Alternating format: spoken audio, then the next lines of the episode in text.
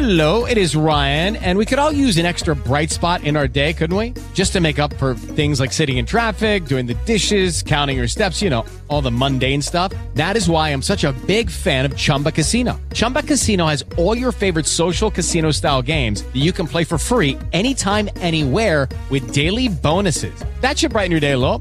Actually, a lot. So sign up now at chumbacasino.com. That's chumbacasino.com. No purchase necessary. VGW Group. Void were prohibited by law. See terms and conditions. 18 plus. Canale YouTube di Luigi Gaudio. Il capitolo sedicesimo dei Promessi Sposi.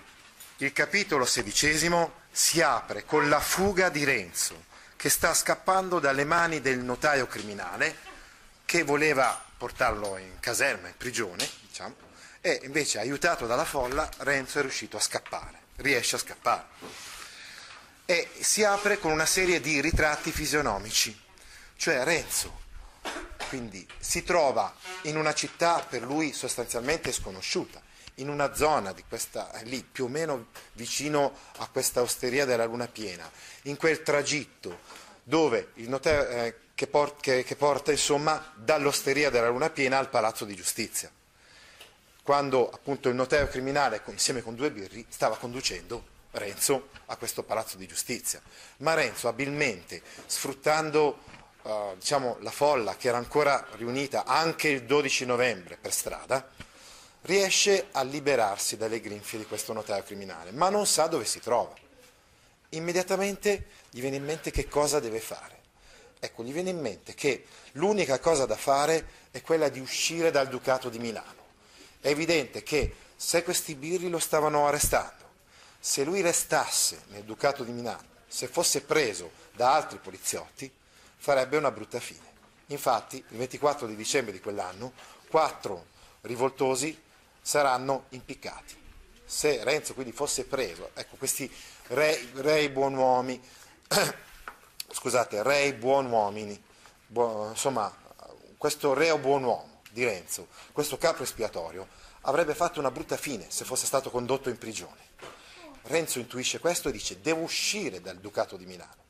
Allora gli viene in mente che Bortolo, e questo eh, gli era, era, venuto in mente anche intorno al settimo capitolo, quando avevano progettato il matrimonio clandestino, avevano pensato magari poi in due salti di andare nella Bergamasca, dal cugino Bortolo che lavorava in un altro filatoio di seta. Allora dice adesso mi conviene andare da lui, mi conviene uscire dal Ducato di Milano. Però si trova in mezzo alla città, non sa da che parte andare, gli viene in mente che per andare nella Bergamasca deve andare verso est, verso l'Adda, e magari ritornare quindi alla porta orientale, appunto quella porta che dà verso est, verso la Bergamasca. No? E quindi deve cercare qualcuno a cui chiedere informazioni. Però vede che nei pressi di una locanda un, un, un, il padrone di questa locanda, un po' grassoccio, è sicuramente un tipo molto curioso, quindi se, se chiedesse a lui probabilmente questo gli farebbe tantissime domande. Poi vede, e quindi decide di non chiedere a lui. Poi vede che una persona un po', uh, uh, come dire, dinoccolata e, e instabile, probabilmente non saprebbe neanche dove sta andando lui, quindi non può chiedere a una persona del genere dove andare eh, per la porta orientale, perché magari non sa neanche lui da che parte sta andando. E poi vede un ragazzino, questo ragazzino, uno di quelli curiosi, che magari eh, si diverte a far andare la gente esattamente nel posto opposto rispetto a quello che lui chiede.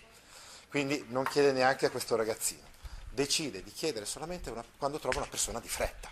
Sapete uno di quei milanesi, no, ce ne sono ancora tanti oggi, che lavorano, sempre scappano, sono di corsa da una parte all'altra, non hanno tanto tempo da perdere, e ce n'era evidentemente anche all'epoca, no? E allora chiede a uno di questi, e questo qua gli dice, guarda, per andare a Porta Orientale devi andare di là dove c'è il Duomo, no? E poi, e poi, e poi dice Renzo, poi ci penso io, perché effettivamente poi dal Duomo a Porto Orientale potrebbe arrivarci ripercorrendo a ritroso tutto il percorso che aveva fatto il giorno prima, no? con la folla, con il tumulto di San Martino, eccetera. Avviene esattamente così, quindi passa dal Duomo, passa dal Forno delle Grucce, rifà tutto quanto il percorso e gli capita anche di passare quindi dal convento di Porta Orientale, dove pensa, eh, caspita, se avessi, se avessi eh, fatto quello che mi suggeriva di fare quel frate portinaio, mh, non mi sarebbero capitate tutte le cose che mi sono successe. Quindi il rischio tremendo che ha corso, dicevamo, di essere arrestato, addirittura poi di essere condannato a morte, no? perché è ritenuto uno dei capi dei rivoltosi addirittura. No? Comunque decide di non fermarsi lì e va verso la porta orientale. Deve uscire dalla città. Non ha grossi problemi a uscire dalla città. Infatti in quella giornata i gabellieri erano più attenti a che la gente non entrasse nella città, magari per partecipare diciamo, al tumulto, che non attenti a quelli che uscivano. Se la gente usciva non ci badavano per niente. E così Renzo può uscire di soppiatto senza che nessuno gli chieda assolutamente niente. Quindi si dirige poi, senza sapere bene dove e come, si dirige comunque verso est, percorrendo però 12 miglia ed essendosi allontanato dalla città solamente 6 miglia. Diciamo che poi comunque riesce intorno all'ora di pranzo a giungere ad una osteria e siamo a quota 3. La terza osteria è l'osteria in cui effettivamente lui ha meno problemi, perché questo, questa più che un'osteria è diciamo, la casa di una vecchia che anche fa questo servizio, insomma, di dar da mangiare alla gente che passa. In questa osteria decide di non prendere il vino, perché ha ricordo di quello che è successo la sera prima, quando poi così sbronzo, eh, poi dopo era andato a dormire senza uh, accorgersi neanche di, di esserci andato quasi, e si era risvegliato bruscamente con il notaio criminale che lo stava conducendo addirittura in prigione. Quindi decide di non prendere vino e prende solo un po' di formaggio, eccetera. La vecchia, anche l'oste di questa osteria, che forse è di Mezzate, comunque di uno di questi paesini insomma, ad est di Milano, la vecchia gli chiede informazioni sul tumulto, eccetera, ma lui non dice assolutamente niente. Riesce invece a sapere un'informazione importante, cioè chiede co- come si chiama quel posto, quel paese vicino al confine con la Bergamasca, vicino all'Adda, però ancora entro il Ducato di Milano. La vecchia le dice Gorgonzola. E lui dice ah sì sì Gorgonzola. E cerca quindi di mettersi in testa il nome di questo paese. E da questo momento in poi cercherà, una volta uscito da questa osteria, cercherà sempre di, di, di dirigersi verso Gorgonzola e quindi da lì poi giungere finalmente al confine che era appunto l'Adda, superare questo confine e arrivare nella Bergamasca. Arriva a Gorgonzola la sera e decide di cenare lì all'osteria appunto di Gorgonzola. Quindi questa è la quarta e ultima osteria del, del romanzo. Ecco, in questa osteria capitano delle cose molto importanti e molto significative. Prima cosa, l'oste, anche quest'oste, così come quello del paese e quello della luna piena, si dimostra molto curioso. Infatti Renzo chiede come si può passare l'Adda, no? passare il confine, ma non lungo la strada maestra. La strada maestra, la strada principale, è la strada in cui tutti possono rendere conto di cosa fanno, dove vanno, eh, ed è la strada sicuramente anche percorsa, per esempio, dalle forze dell'ordine, dove si trovano quindi, eh, ad esempio, i birri, i poliziotti, dove potrebbero mh, catturarlo, perché sicuramente il notaio criminale poi ha, ha diffuso la notizia di un ricercato, che sarebbe appunto Renzo, e quindi Renzo si guarda bene dal passare dalla strada maestra, chiede all'oste come si può passare ma non dalla strada maestra. E l'oste è sospettoso, dice ma perché? Perché mi stai chiedendo questa cosa? Allora la domanda eh, che voleva porre Renzo se la tiene a questo punto per sé e maledice gli osti, maledetti gli osti. Quindi eh, fra sé eh, riconosce che gli osti non hanno mai eh, aiutato, anzi hanno sempre pensato e badato ai, ai, loro, ai loro, interessi e quindi eh, eh, decide di starsene in un canto, cioè in un angolo di questa osteria, si comporta in un modo completamente diverso rispetto alla sera prima. Mentre la sera prima all'osteria della, all'osteria della Luna Piena si era messo in mostra, ha fatto discorsi altisonanti a tutti quanti i clienti, eccetera, adesso invece in questa osteria di Gorgonzola rimane uh, appartato, rimane, non, quindi non parla con nessuno, non, non parla più di tanto neanche all'oste, prende questa volta un goccio di vino, non tutto il vino che ha preso la sera prima che si era sbronzato, però un bicchiere di vino, visto che insomma, pranzo, cioè, scusate, voglio dire, la cena era abbastanza abbondante, c'era bisogno di... ci, ci stava bene un bicchiere di vino, ma non di più. Eh. Ma soprattutto tende le orecchie a quello che dice un mercante. A un certo punto ci sono infatti gli sfaccendati del paese che sono presenti in questa osteria che gli chiedono informazioni e gli dicono tu da dove vieni? Per un attimo lui rimane sorpreso da questa domanda, no? eh, poi intanto che, che, che, ci pensa dice non posso dire che vengo da Milano, perché se dico che vengo da Milano loro tutti quanti mi fanno, delle domande sul tumulto, a che punto è arrivata la rivolta, che cosa sta succedendo in questa giornata, cosa era successo ieri, eccetera. Ah, siccome aveva sentito parlare di un paese che si chiamava Liscate, dice vengo da Liscate. E così questi sfaccendati sono un po' delusi perché non possono avere informazioni da lui e aspettano quindi con ansia che arrivi questo mercante. Il mercante sì che porta invece informazioni da Milano.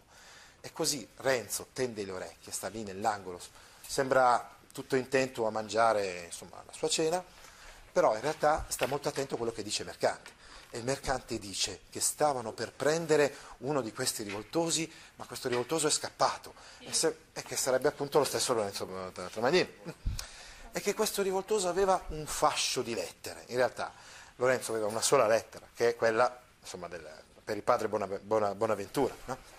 E quindi eh, che è ricercato questo tale. Potete immaginare quindi quando Lorenzo sente queste notizie da parte del mercante come sia turbato. No? Eh, nello stesso tempo comunque fa finta di, di, non essere turbato per niente, nessuno se ne accorge quantomeno, e non chiede di dormire, anche questo è molto importante, cioè gli è successo la sera prima che, avendo chiesto di dormire, nella locanda poi ha avuto quel risveglio con il notaio criminale che lo stava portando via con i birri, eccetera. Allora dice, piuttosto dormo all'addiaccio, per terra, in boschi, eccetera, ma non, eh, non chiedo di dormire all'osteria per non poi ritrovarmi al mattino con un risveglio come quello di, di questa mattina. E quindi decide di andare all'avventura verso il luogo in cui la provvidenza lo conduce. Ed è più o meno in questo modo, infatti, che termina il sedicesimo capitolo. Passò la soglia di questa osteria e a guida della provvidenza vedete qui a pagina 383, segnata nuovamente con la maiuscola, mentre il pane della provvidenza nel capitolo quattordicesimo, all'osteria della luna piena, era indicato con la minuscola perché era un suo modo di vedere la provvidenza, no? una sua interpretazione della provvidenza, il fatto che lui avesse eh, questo pane, questo panino, eccetera, e che lo sbandierasse lì davanti a tutti i clienti dell'osteria della luna piena. Adesso invece davvero è aperto a quello che il destino gli, eh, gli concederà di, di vivere, insomma. E quindi la parola provvidenza ritorna scritta con la maiuscola. Si incamminò dalla parte opposta a quella per cui era venuto, senza aver ottenuto informazioni sufficienti, quindi. Si incammina, ovviamente, però dalla parte opposta la parte opposta da quella che è venuta è la parte che andava verso Milano. Si cammina dall'altra parte più o meno, prima o poi all'Adda, alla Bergamasca, ci sarebbe arrivato. Ma questo lo vedremo con il capitolo successivo, con il capitolo diciassettesimo. Altri video didattici su atuttascuola.it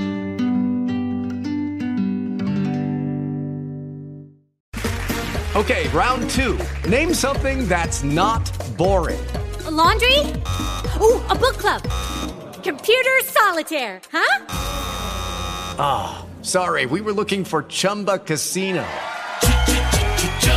That's right. ChumbaCasino.com has over 100 casino style games. Join today and play for free for your chance to redeem some serious prizes. ChumbaCasino.com. No purchase necessary. Full prohibited by law. 18 plus terms and conditions apply. See website for details.